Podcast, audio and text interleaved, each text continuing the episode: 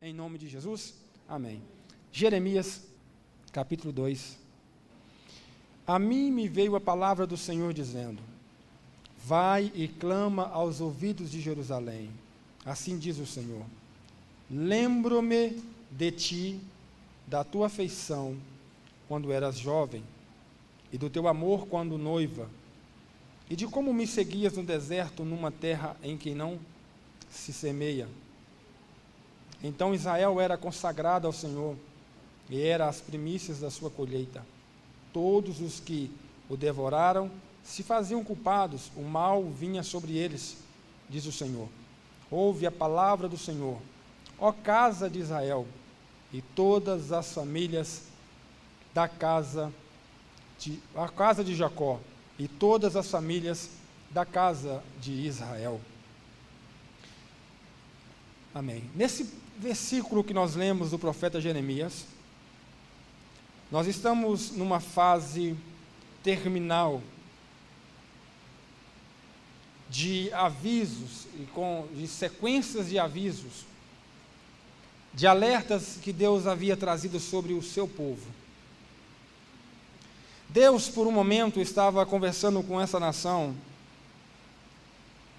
e ele estava diante de um antes e um atual momento. O antes estava permeando os seus pensamentos. E ele menciona uma palavra poderosa, lembro-me, que me chamou a atenção. A única coisa que Deus se esquece é dos pecados quando eles são perdoados do seu povo.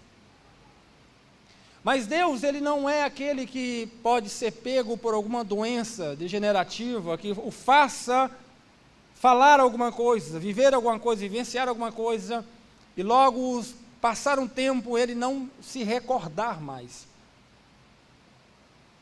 Mas a menção aqui, quando a palavra lembro-me é dita, quando se trata de um Deus, ela está carregada para uma eminente atitude de Deus em prol daquele povo.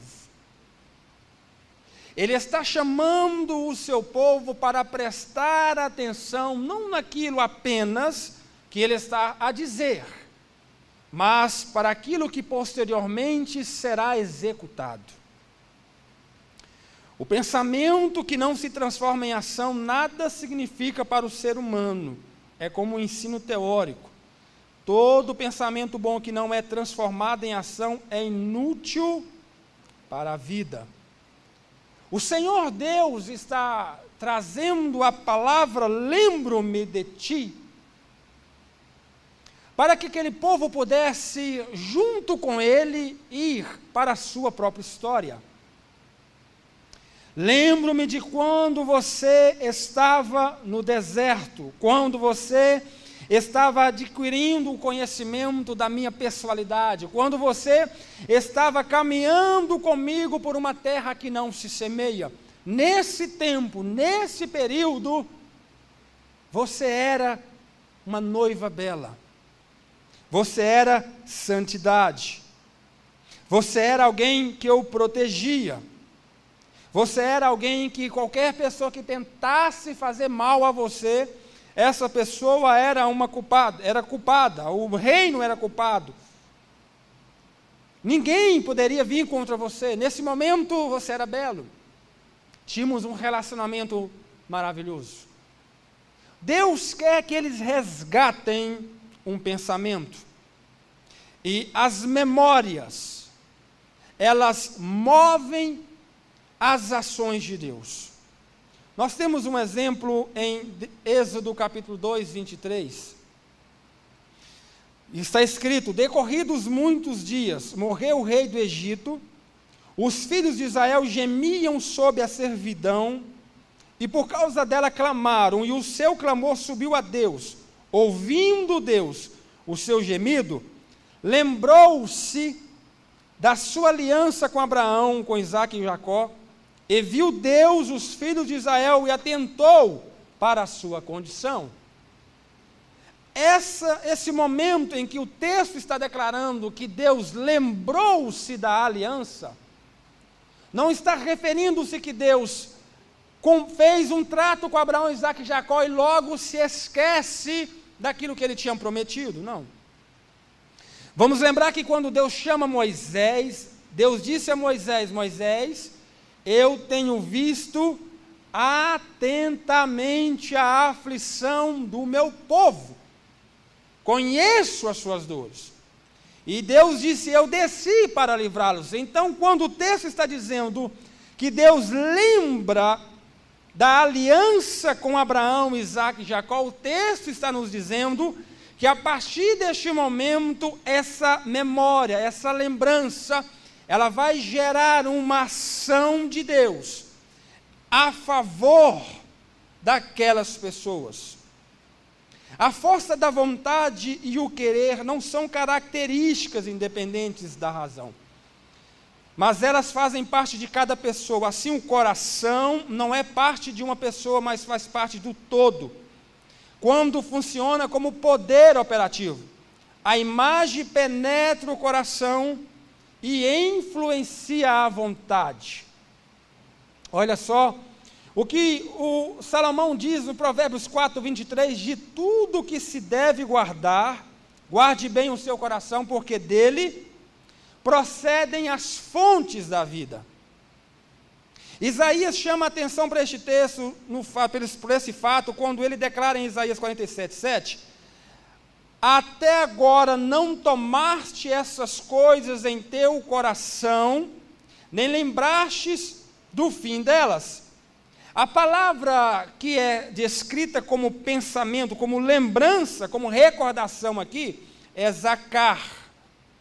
Zacar precisa gerar uma reflexão em nós. A memória, a lembrança precisa gerar uma reflexão. E essa reflexão é levada a um lugar coração e que se transforma em uma ação. Do coração procede as saídas da vida. A palavra zacar, memória, recordação, lembrança, que é uma palavra que está conectada sempre com uma ação, ela tem dois modos verbais. O primeiro, guardar na memória acontecimentos do passado. Essa palavra zacar, ela traz lembrança de acontecimentos passados. É o que Deus o tempo todo está levando o povo a recordar dos acontecimentos. O outro tem dois sentidos aplicáveis. Um é no âmbito jurídico. Deuteronômio 8:11 está escrito: Guarda-te, não te esqueças do Senhor teu Deus, não cumprindo os seus mandamentos, os seus juízos e os seus estatutos, que hoje te ordeno, não te esqueças. Essa palavra esqueças é zacar. O que o texto está dizendo é, não é, o texto está dizendo, o que o texto não está querendo dizer, não é para você pensar naquelas leis que o Senhor havia dito. Deus está dizendo, não te esqueça dos mandamentos. Ele não está querendo que você seja alguém que apenas fica decorando estes textos. O Senhor quer, no âmbito jurídico, que a nação ela precisa trazer a memória, a memória, a instrução divina.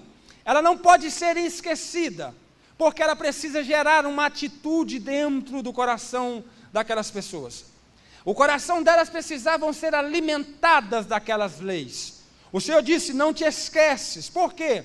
Porque se eles não fizessem menção da lembrança, da memória, da recordação, eles não colocariam no coração, e o pior, eles não andariam, não fariam de acordo com esses mandamentos. Âmbito jurídico. O seu povo precisava praticar precisava colocar em ordem, precisava vivenciar dia a dia aquilo que Deus havia instruído-os para fazer. O outro lugar, o outro âmbito é na linguagem de culto. Salmo 45, 17 diz: Por todas as gerações Lembrarei o teu nome e eternamente hão de te louvar todas as nações. 27 Salmo: um uns confiam em carros, outros em cavalos, mas nós faremos menção do nome do Senhor nosso Deus. Fazer menção do nome do Senhor nosso Deus. O que o salmista está dizendo, lembrarei do teu nome, é no âmbito de culto, a adoração, a menção dos feitos deveriam ser direcionados para Deus. Não era Baal quem dava a chuva para aquele povo, era Deus. Aquele povo precisavam glorificar o nome do Senhor no meio dos seus cultos. Eles precisavam mencionar quem era o Criador de todas as coisas. Quando alguém dissesse recebi um milagre, precisavam dizer: foi Deus quem fez.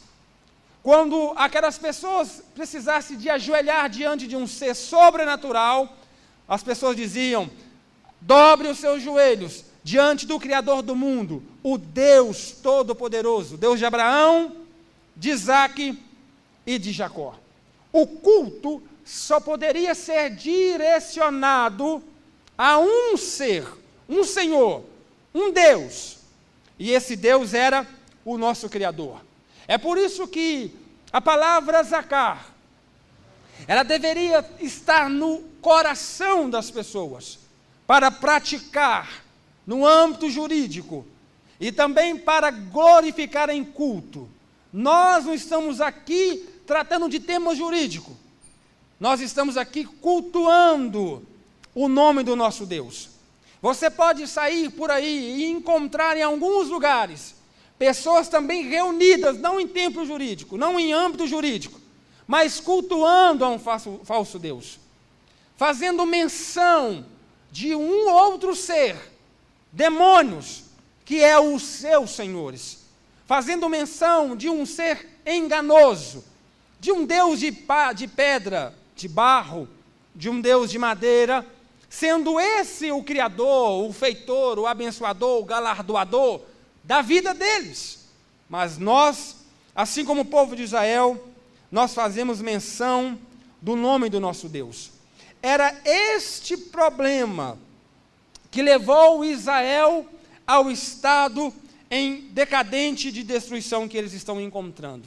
O Senhor está chamando a atenção de Israel no capítulo 2 de Jeremias, para que eles pudessem perceber, assumir, aceitar, meditar no porquê que eles estavam indo em direção a um fato que iria acontecer com eles naqueles momentos. Nós sabemos que Israel havia se distanciado das lembranças dos mandamentos do Senhor, porque eles não permitiram entrar no seu coração para gerar comportamentos sociais, comportamentos na comunidade e estavam quebrando os mandamentos do Senhor, fazendo de um contra o outro o que era mal diante dos olhos do Senhor. Nós sabemos que Israel já não estava mais levantando altares ao nosso Deus. Eles estavam levantando altares a Baal. Deus está chamando a atenção deles neste capítulo, nesse livro, nessa perícope, nessa, nesse discurso. O Senhor está chamando a atenção deles porque é que eles abandonaram o relacionamento com Deus e estavam indo adorar um Deus estranho. Porque é que eles estavam se distanciando das leis do Senhor para ter relacionamento com o próximo, de acordo com aquilo que ele havia determinado em Moisés, antes que eles possuíssem a terra prometida. O problema que eles estão enfrentando é esse distanciamento. É que aquilo que eles sabiam decorado, aquilo que eles falavam para os seus filhos, conversando, não estava mais dentro do coração deles. Por isso não estava mais gerando nenhuma ação. Nós vamos ver que no capítulo 2, no versículo 4 em diante, onde nós paramos, o Senhor vai dizer a eles algumas coisas. Versículo 5, porque nós já lemos os 4, diz assim: Ouve a palavra do Senhor, ó casa de Jacó, todas as famílias da casa de Israel. Versículo 5 agora, né? Assim diz o Senhor: que injustiça acharam vossos pais em mim, para de mim se afastarem, indo após a nulidade dos ídolos, se tornando nulos eles mesmos, e sem perguntarem onde está o Senhor, que nos fez subir da terra do Egito, que nos guiou através do deserto, por uma terra de ermos e de covas, por uma terra de sequidão e sombra de morte, por uma terra em que ninguém transitava, na qual não morava homem algum. No versículo 8, ele diz: Os sacerdotes não disseram onde está o Senhor, e os que tratavam da lei não me conheceram. Os pastores prevaricaram contra mim. Os profetas profetizaram por Baal e andaram atrás de coisas de nenhum proveito. Qual era o problema daquela nação? O problema daquela nação não era apenas que toda a comunidade estava afastado da lembrança, da memória, das atitudes. O problema daquela nação era estrutural. O Senhor está chamando a atenção dele, mas ele vai diretamente ao ponto da impossibilidade que estava acontecendo naquele momento, para que aquela nação encontrasse socorro, para que aquela nação encontrasse oportunidade. Ele diz que os sacerdotes, ele diz que os pastores, e ele diz que os profetas arrancaram dos seus corações o serviço da obediência ao nosso Senhor. Quando ele diz que o sacerdote se afasta, nós temos um problema no culto, na lei, na adoração. Nesse momento em que eles estão reunidos, eles não estão mais fazendo a prática da adoração verdadeira a um Deus verdadeiro. Eles estão fazendo a Baal. Os pastores que eram os governantes, quando os dois homens, duas mulheres, quando aquele povo da sociedade iam até eles para buscar justiça por aquilo que aconteceu, esses governantes já não tinham mais a lei de Deus no seu coração. A instrução que eles davam era uma instrução enganosa. Os líderes daquela nação, os reis daquela nação, eles não colocavam a verdade, eles não obravam com justiça, eles não defendiam os justos, eles não iam a favor daquele que estavam certo, eles não declaravam qual era a maneira correta de se comportar, eles não diziam àqueles que estavam diante do, da problemática qual era a vontade de Deus para a resolução dos problemas, pelo contrário, eles praticavam injustiça, eles defendiam a causas injustas, eles tomavam coisas de outras pessoas também, como Acabe tomou a vinha. Eles faziam o que era mal aos olhos do Senhor. A nação não tinha referência no sacerdote. Quando eles estavam no templo, ninguém fazia menção do seu nome. Ninguém instruía segundo a lei de Deus. Ninguém chamava a atenção deles para a lei de Deus, para o juízo de Deus. Quando eles iam para o, o trono, o governante não era alguém capaz de instruí-los a fazer o bem, pelo contrário. Eles saíam de lá com uma palavra de vingança. Eles saíam de lá com uma palavra que mais, trazia mais motivações para eles continuarem a fazendo o que era ruim ao próximo. Eles não eram motivados a buscarem a reconciliação, a buscarem a recompensa, a buscarem a devolver em dobro, em triplo, quadruplo, o que eles haviam roubado do próximo. Eles não tinham instrução alguma. Mas para piorar essa situação, os profetas, diz o texto, que eles profetizavam por Baal. Os profetas eram o último recurso de Deus para chamar o povo, a atenção daquele povo.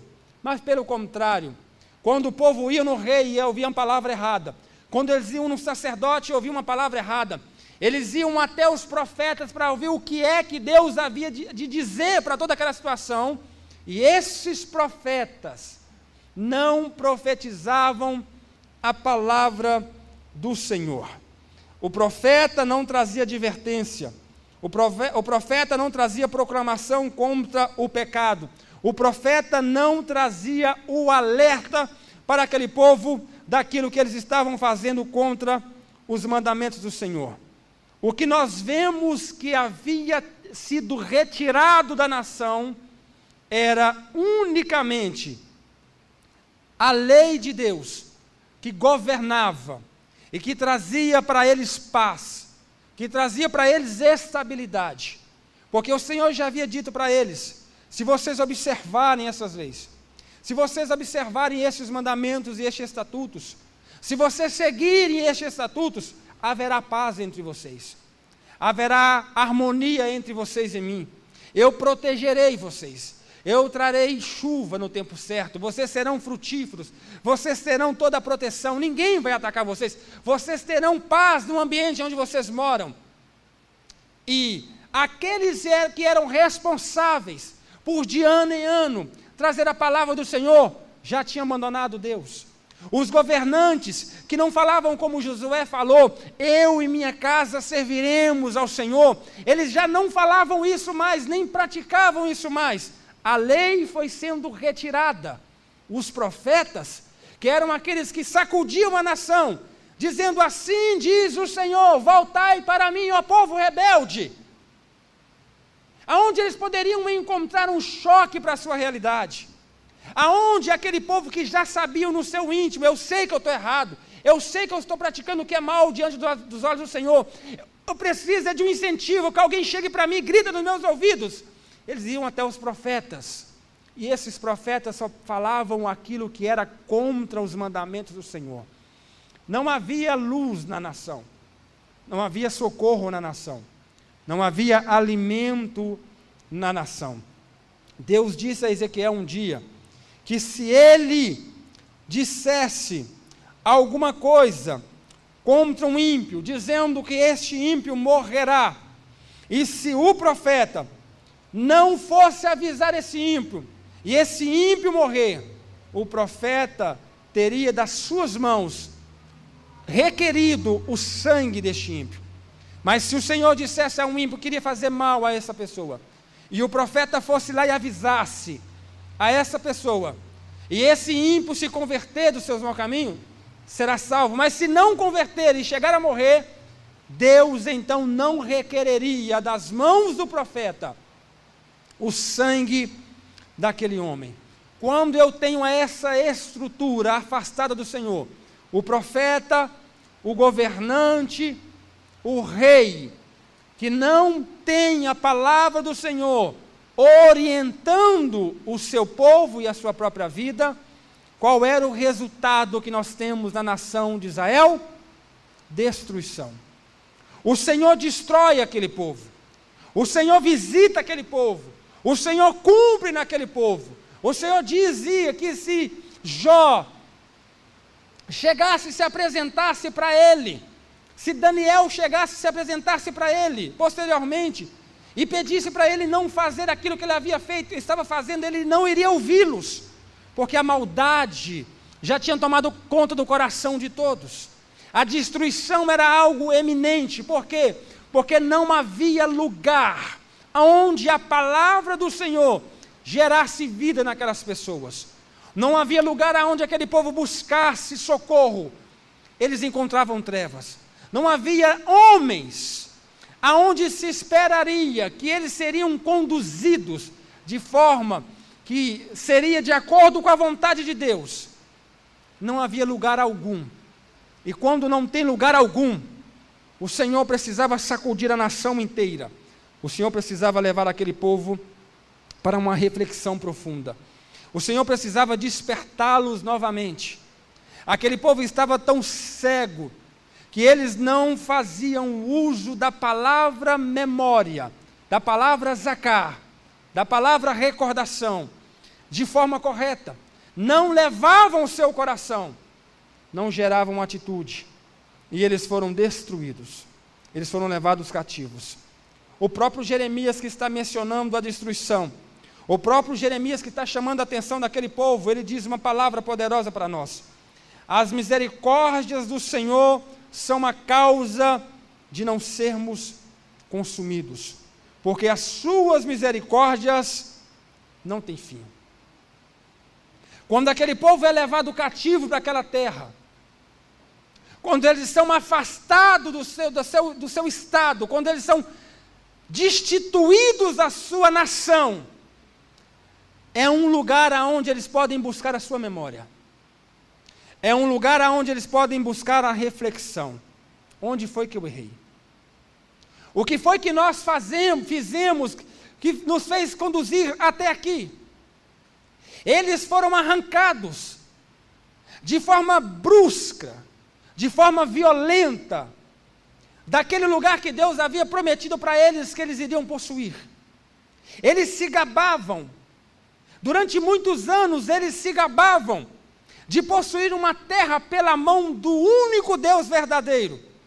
Aquele povo que foi arrancado pela violência, na guerra, com Josué conduzindo uma nação Aquele povo que tomou posses, os seus pais com histórias maravilhosas da mão e da ação divina. Eles agora estão arrancados daquele lugar. E quando nós somos arrancados de um lugar de paz, nós vamos começar a pensar no passado. Nós vamos começar a meditar qual foi o caminho que eu levei para chegar até este local. Por que eu estou sofrendo? Por que é que eu estou colhendo isso? Por que é que isso está sobrevindo sobre a minha vida? Por que é que eu estou vivenciando esse momento?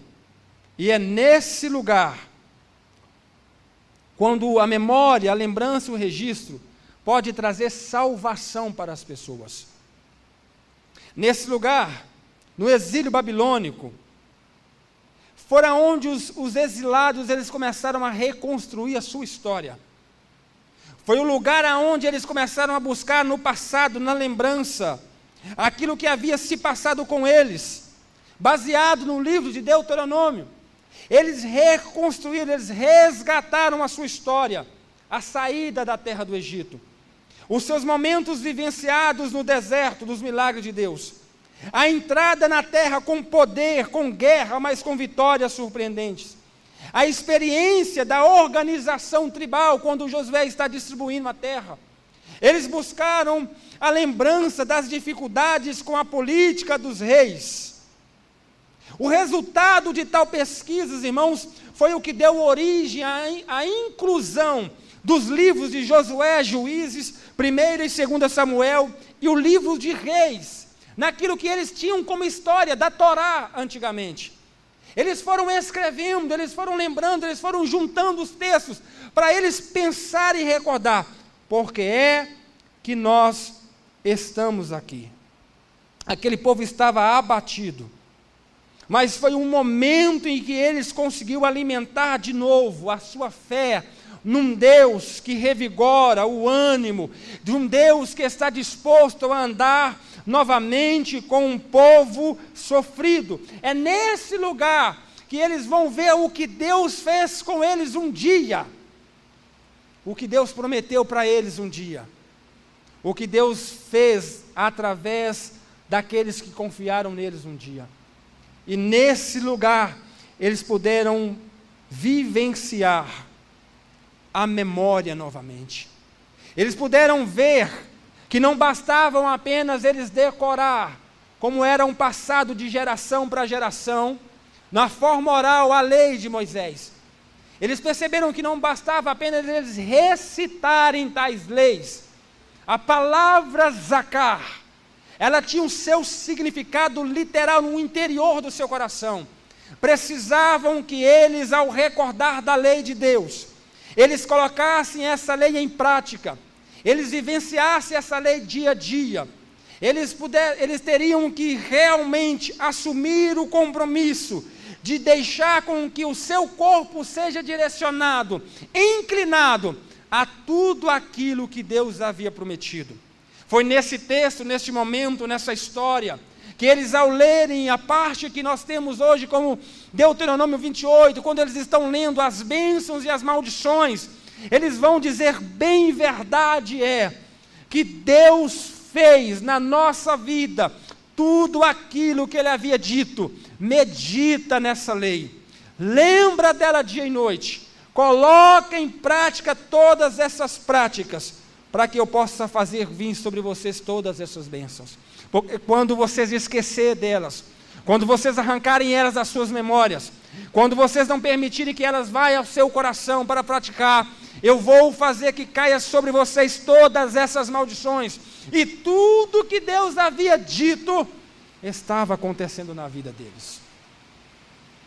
O resgate destes textos, o resgate dessa história, eles também puderam perceber que um ciclo acontece a partir de um comportamento específico na vida deles. O ciclo começa quando eles olham para a história.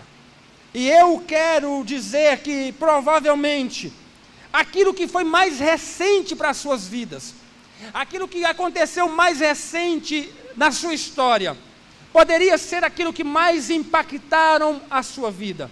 E o que mais pode impactá-los para aquele povo enquanto eles exilados estão, é o fato que ocorreu anos antes, na construção daquilo que era a sua esperança, o templo sagrado. Quando aquele templo foi construído, um homem se colocou diante de Deus e fez uma oração intercessória. Salomão. Salomão, quando ele estava acabado de construir aquele templo, ele orou a Deus no meio do pátio, no alpendre que ele havia construído, de joelhos, com mãos estendidas, diante de toda a nação, dizendo: Deus, quando o teu povo orar nessa casa, e houver este povo pecado contra ti, e arrepender-se, perdoa o pecado daquele que vier a este local. Ele disse: Deus, quando um estrangeiro de terras estranhas, longínquas, vier até essa casa, e nessa casa esse estrangeiro que pecou contra ti, orar, arrepender-se, perdoa os seus pecados. Deus, quando o teu povo estiver numa guerra, e nessa guerra, se eles estiverem cercados pelos seus inimigos, e na guerra eles inclinarem em direção a essa casa, e orar, e pedir ao Senhor socorro, atente às suas orações. Ele disse: Deus, quando o teu povo pecar contra ti, descumprindo e esquecendo da sua lei, e forem levados cativos para outras terras longínquas, e lá naquele lugar, eles se arrependerem e orarem apontando para esta casa, aonde o Senhor escolheu colocar o teu nome, ouve a sua oração, perdoa os seus pecados e traga eles de volta para este lugar. Quando Salomão ora ao Senhor, isso está registrado na memória. Deus respondeu para ele: Se eu fechar o céu de modo que não haja chuva, se eu ordenar aos gafanhotos que consumam a terra, ou se enviar peste entre o meu povo, se o meu povo que se chama pelo meu nome, se humilhar e orar, e me buscar, se converter dos seus maus caminhos, eu ouvirei dos céus, perdoarei os seus pecados e sararei a sua terra. Está registrado na história deles. Está escrito na história deles. Está vivo na memória deles ali ainda exilados. Que Salomão disse ao Senhor: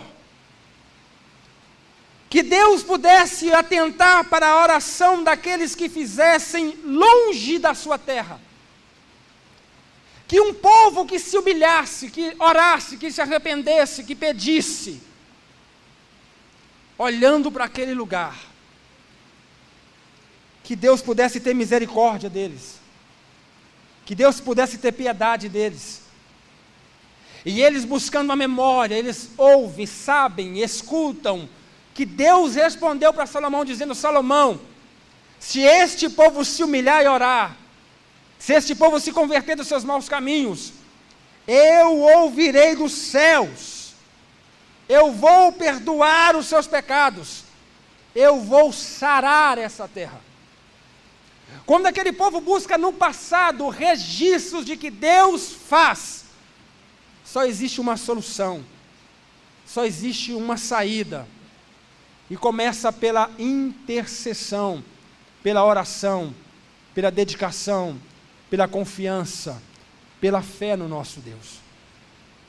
Quando uma situação não tem saída, quando uma situação não tem resposta, quando uma situação não tem aonde nós fazemos qualquer coisa, quando não há nas nossas mãos força alguma para fazer, nós buscamos nas nossas recordações, nós buscamos na memória, nós buscamos no registro, nós buscamos na história o que é que Deus fez na vida de pessoas quando essas se arrependeram, quando essas oraram, quando essas buscaram a face do Senhor, o que é que Deus fez na vida delas? E o ciclo continua. O ciclo continua antes. O ciclo continuou no período de Cristo. O ciclo continuou na história da igreja. E não é diferente no dia de hoje. Não é diferente no dia de hoje em que você encontra impossibilidade na sua frente. Não é diferente de hoje em que você encontra situações que talvez você esteja colhendo e você pode dizer assim: Eu sei que eu estou aqui porque eu escolhi este caminho, eu estou aqui completamente destruído, abatido, eu estou completamente arrasado, não há mais em mim força alguma para sair dessa situação. E bem, tudo bem, não há, não há força em ti para sair dessa situação. Mas se você for alguém que lê a palavra do Senhor, você vai ver que no passado também teve pessoas que não tinham condições de sair das situações semelhantes às suas ou piores do que as suas. E o que elas fizeram como única saída não era agir de forma física, mas era colocar os seus joelhos em oração a um Deus que pode fazer todas as coisas, e eles encontraram o milagre de um Deus que pode fazer todas as coisas na sua vida. A única saída era a intercessão. Aquele povo estava de novo escravo, sem armas, sem exércitos. Porque num dia em que Moisés vai de encontro àquele povo, eles estão da mesma forma, sem armas, sem exércitos, e eles tinham uma coisa para fazer: orar, interceder, clamar, e Deus ouviu a sua oração.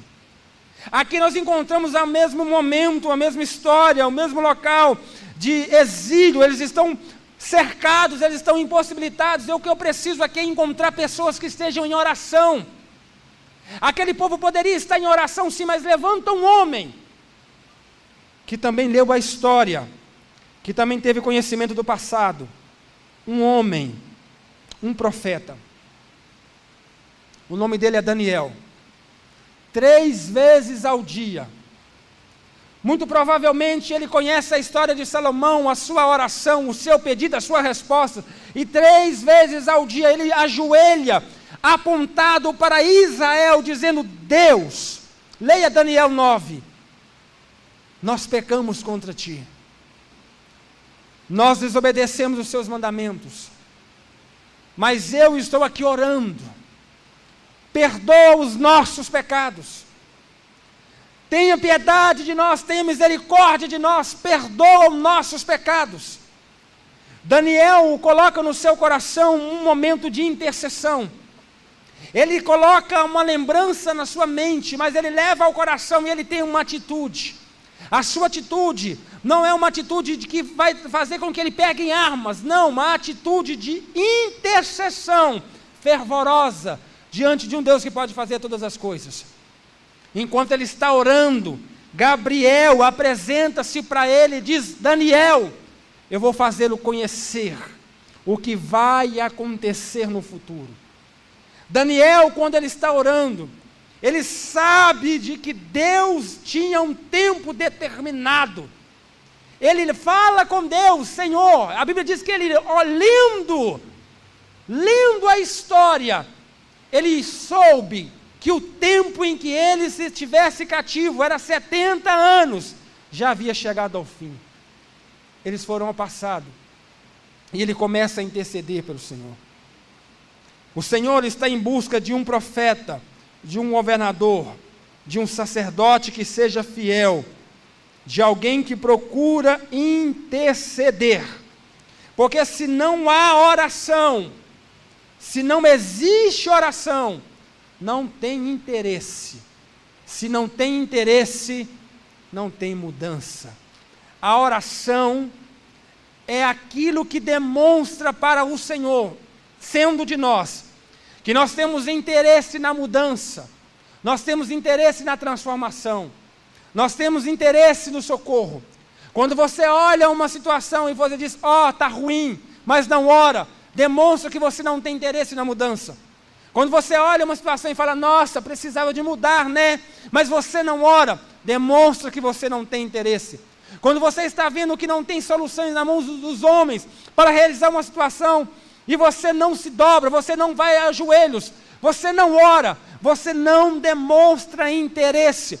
Você, quando quer que a coisa aconteça de verdade, tire o seu momento, entra no teu quarto, Dobre os teus joelhos, deita, fica em pé, rodeia, canta, pula, faz o que você quiser. Mas alce a tua voz aos céus. Dirige a tua oração a um Deus que tudo ouve, para ele descer dos céus e ir ao teu encontro e fazer o milagre que os teus olhos esperam e o teu coração queima para fazer acontecer.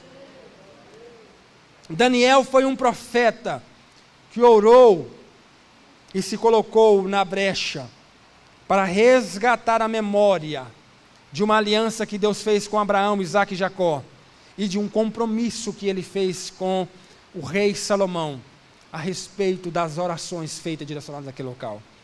Nós encontramos um governador, que é Neemias, que ele, quando está lá, vendo a situação do seu povo, ele vai até Deus fazer uma oração intercessória. Ele diz assim: Ó oh, Senhor Deus dos céus, grande e tremendo Deus que guarda aliança, que és bom e misericordioso, para com os que te amam e te obedecem.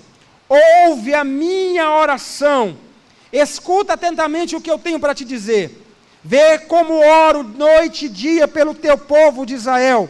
Confesso que pecamos contra ti. Sim, eu e o meu povo cometemos grave pecado, de não obedecer os mandamentos que nos, de, nos destes através do teu servo Moisés. E ele vai dizer no versículo 8: Lembra-te, peço-te, daquilo que disseste a Moisés: se pecarem, espalhar-vos-ei entre as nações, mas se voltarem para mim e obedecerem às minhas leis, ainda que se encontrem exilados nos mais longínquos pontos da terra, farei com que voltem a Jerusalém, pois Jerusalém é o local que eu escolhi para que o meu nome fosse honrado. Olha a oração que esse homem, Neemias, está fazendo a Deus. Deus, lembra-te, busca na tua recordação, inclina para fazer alguma coisa ao nosso favor, porque o Senhor mesmo disse: a oração inteligente é a oração que resgata as palavras do próprio Deus. A oração intercessória é aquela que coloca as promessas do próprio Deus em prol do seu povo. O que é que Deus falou a teu respeito no passado? O que é que está registrado sobre a sua família que Deus faria? O que é que Deus disse que faria com aquele que pedisse com fé, não temesse, não duvidasse? O que é que o Senhor disse que faria na vida daqueles que pedisse insistentemente em prol de alguma coisa? O que é que ele disse? Se você sabe a resposta, vá com essa resposta diante de Deus e diz: Senhor, o Senhor disse um dia: lembra-te porque eu estou diante do Senhor fazendo as mesmas orações. O Senhor é um Deus que não muda, é o mesmo ontem, hoje e eternamente. Se o Senhor fez o passado, o Senhor fará no presente, porque o Senhor é um Deus fiel à tua palavra, porque tu não é homem para que minta, nem filho do homem para que se arrependa. Neemias se coloca diante de Deus, leva uma oração intercessória, porque sem oração não há interesse, sem oração, não há interesse. E se não há interesse, não há transformação. Neemias estava interessado, Ele disse: Senhor, olha a situação do meu povo. Senhor, lembra, lembra da tua lei. Nós pecamos, nós erramos, mas faça alguma coisa. Lembra da promessa. Nós estamos exilados, mas perdoa, perdoa, perdoa, porque o Senhor disse que se o povo se humilhar, se o povo se arrepender, se o povo pedir perdão, ainda que estejam exilados no mais longínquo lugares da terra, o Senhor traria de volta a este local. E quem é que Deus escolhe para fazer acontecer aquilo que ele havia pedido? Quem é o governador que Deus escolhe para governar uma nação segundo as leis de Deus? Quando aquele homem vai diante do rei com seu olho triste, com seu olhar triste, ele diz: "Que é que você tem, Neemias?" E ele diz: "Como eu poderia estar, como eu não poderia estar assim, triste, se o meu povo, se a minha terra, se o local dos meus pais está completamente destruído, e o povo que lá habita está em grande miséria. O que é que o rei faz? Vai, Neemias, vai reconstruir a sua cidade, vai reconstruir o seu templo. Eu encontro um governante que tem a memória resgatada na lei de Deus e que fez um compromisso de ser fiel às palavras do Senhor, porque ele levou ao seu coração e ele permitiu que o seu corpo fizesse a vontade do Senhor, as suas ações. E eu preciso agora só de um sacerdote. E a palavra do Senhor diz em Esdras 7,10: Porque Esdras pôs no coração o propósito de buscar a lei do Senhor, cumpri-la e ensinar em Israel os seus estatutos e os seus juízes. Esdras colocou no seu coração, como sacerdote, ser obediente à lei do Senhor. Os mesmos, a estrutura que havia distanciado, ela está sendo resgatada. O profeta está alinhado, o governador está alinhado, o sacerdote está alinhado. E o que é que Deus faz quando isso acontece? Deus vai reconstruindo tudo aquilo que estava destruído. Deus vai tirando o povo do exílio e vai levando eles de volta. Vai levando eles para poder vivenciar novamente um novo tempo naquele lugar. O Senhor faz isso porque Ele encontra pessoas que oram. E Ele encontra pessoas que têm um coração voltado completamente para Ele. Nós vemos que no passado havia profetas que tinham fidelidade a Deus, como Jeremias, Ezequiel, Daniel.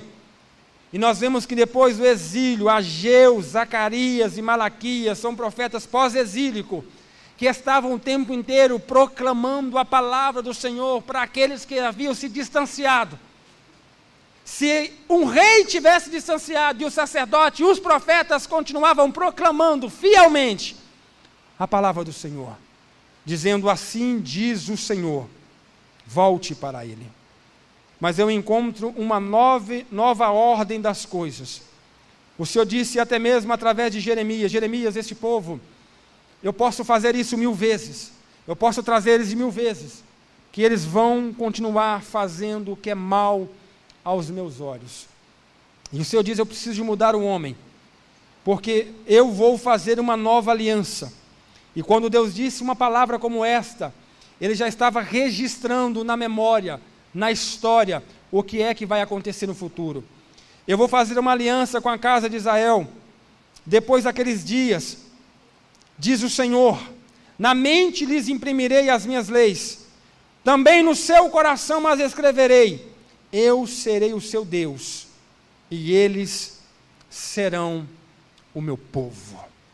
Num período em que ele reconstrói o templo, reconstrói os muros, o homem volta a fazer o que é mal aos olhos do Senhor.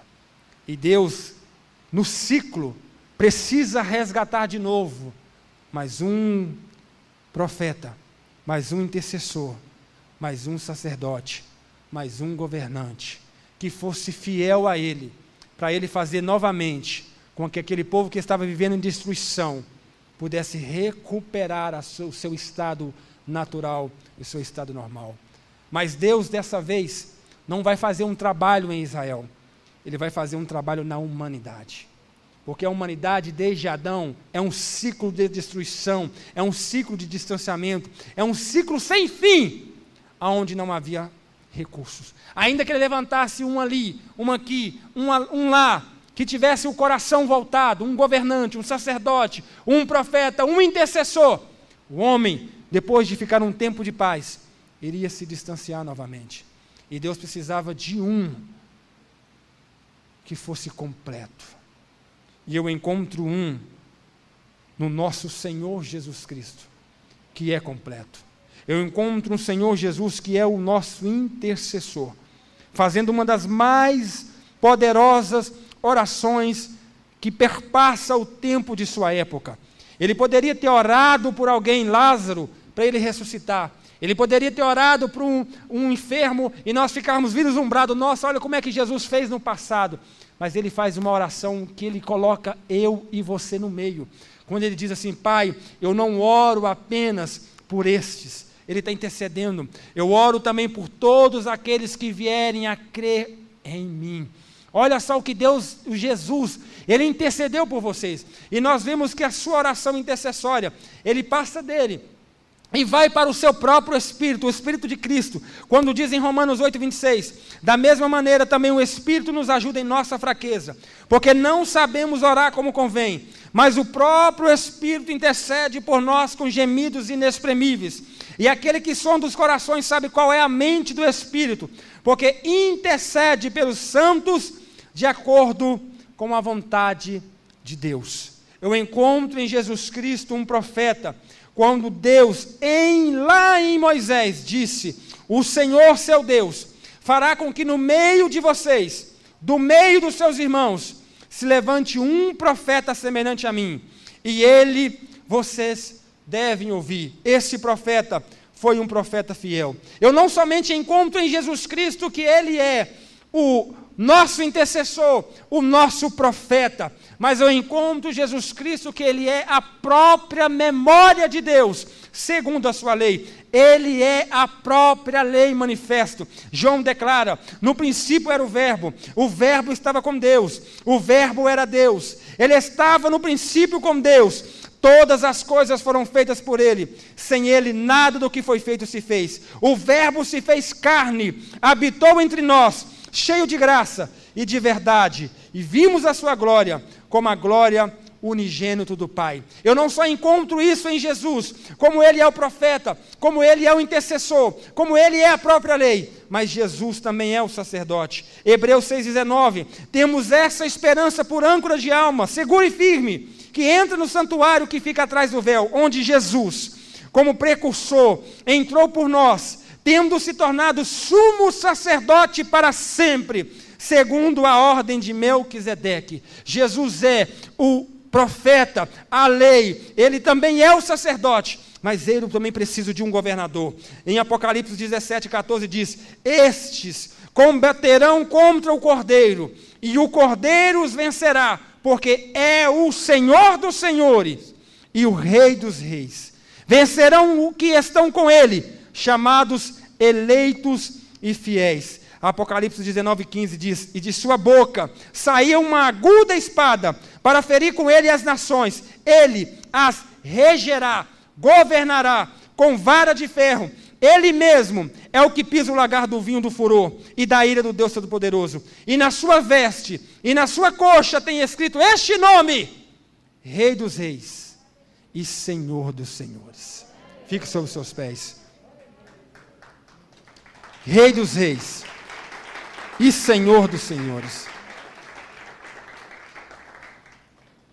Jesus é o ser completo, que tem tudo aquilo que Deus precisa para começar a fazer uma mudança em alguém, em uma nação, em uma história.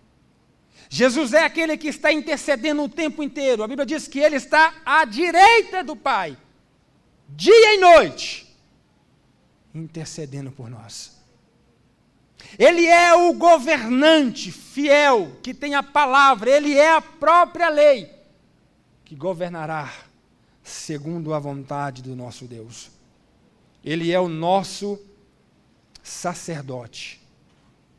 que ofereceu uma única vez o sacrifício, para que os nossos pecados fossem arrancados de nós. Ele é o nosso sacerdote, que nos instrui o caminho. Ele até diz: Eu sou o caminho, a verdade, a vida. Ninguém vem ao Pai a não ser por mim. Ele é o governante.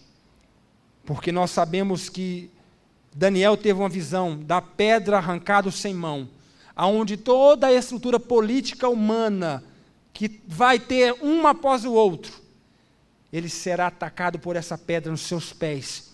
Toda essa estátua será destruída. E a Bíblia diz: "E ele terá um reino que jamais terá fim". Jesus está vindo para governar por toda a eternidade. Ele é o ser completo. Ele é aquele que Deus trouxe para que esse mundo tivesse esperança. Esperança. Só que o maior milagre de tudo não é apenas que Jesus se tornou todo esse ser completo, é que quando ele morre e ressuscita, ele pega o seu Espírito Santo e ele disse: foi cantado aqui. Aquele que me ama será amado do meu Pai. Viremos para Ele e faremos nele morada. Sabe o que, que isso quer dizer? Que você também é o sacerdote. Vós sois sacerdotes reais. Você também é governador. Eles governarão com Ele. Você é o intercessor, por isso me coloco diante do Pai. Como Paulo disse. Você é o profeta. Porque a profecia é a palavra do Senhor. Quando ele diz: Ide por todo mundo, pregai o evangelho a toda a criatura. Sustenta-te na verdade, proclame a verdade Seja aquele que pega as leis do Senhor, os mandamentos do Senhor e transmite ao ser humano, independentemente das opiniões que eles tenham. Não importa. Não há aliança entre Cristo e Belial. Não há aliança entre trevas e luz. O que o mundo pensa, o que o mundo diz, o que o mundo opina, se vem contra as leis do Senhor, você diz não você diz qual é a verdade, ainda que não aceite. Porque você é um profeta que, quando alguém está no caminho errado, você não é alguém que vai tomar, lidar com o sangue dessa pessoa. Você vai dizer qual é a verdade, para que essa pessoa faça a sua própria escolha. Seja fiel, porque você pode admirar Jesus demais e dizer assim: nossa, ele é completo. Ele diz assim: Sede santos como eu sou santos. Sedes perfeitos. A Bíblia diz isso. É exatamente porque o Espírito Santo te torna um ser completo. E é por isso que há esperança para a transformação da humanidade.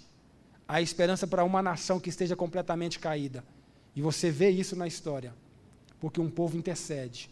Um povo diz ao Senhor: Eu quero ser o governante, eu quero ir, eu quero salvar, eu quero ajudar, envia-me a mim. Um povo se coloca como sacerdote. Um povo é fiel ao Senhor. Um povo sustenta as suas leis. O povo diz a verdade. Deus contigo conta, se eu posso assim dizer, né? Deus ele te levantou para isso. Seja essa pessoa completa em nome de Jesus. Feche os seus olhos. Pai eterno, louvo o teu nome, te agradeço pela oportunidade de estarmos aqui hoje reunidos em Teu nome, para fazer menção do Teu santo nome. Que o Senhor possa colocar essas palavras no nosso peito, nos fazer mover. Se nós estamos tão sofridos assim com o nosso país, é necessário ter oração. Se a gente se importa tanto assim com aquela pessoa que está totalmente descaída, é, caída, e que a gente tira o tempo para falar e divulgar e fofocar, em vez de orar, é necessária a transformação. Se cristãos são cristãos, ó Deus amado, no, no, no mais legítimo ser da palavra, na literalidade da palavra, será cristãos que vão orar em prol da transformação de qualquer pessoa que está precisando de transformação. Irá orar pelo seu país, irá orar pelas famílias, irá orar por aqueles que precisam de direção, porque vão sustentar a sua verdade e vão oferecer o pão vivo que desceu do céu, que dá vida ao mundo, porque nós somos escolhidos para ser luz e ser sal da terra. Guarda nosso coração para fazer isso cumprir, porque a memória precisa ser levada ao coração para ser gerada uma ação. Porque se não há intercessão, não há interesse. Se não há interesse, não há mudança. Leva-nos em paz em nome de Jesus.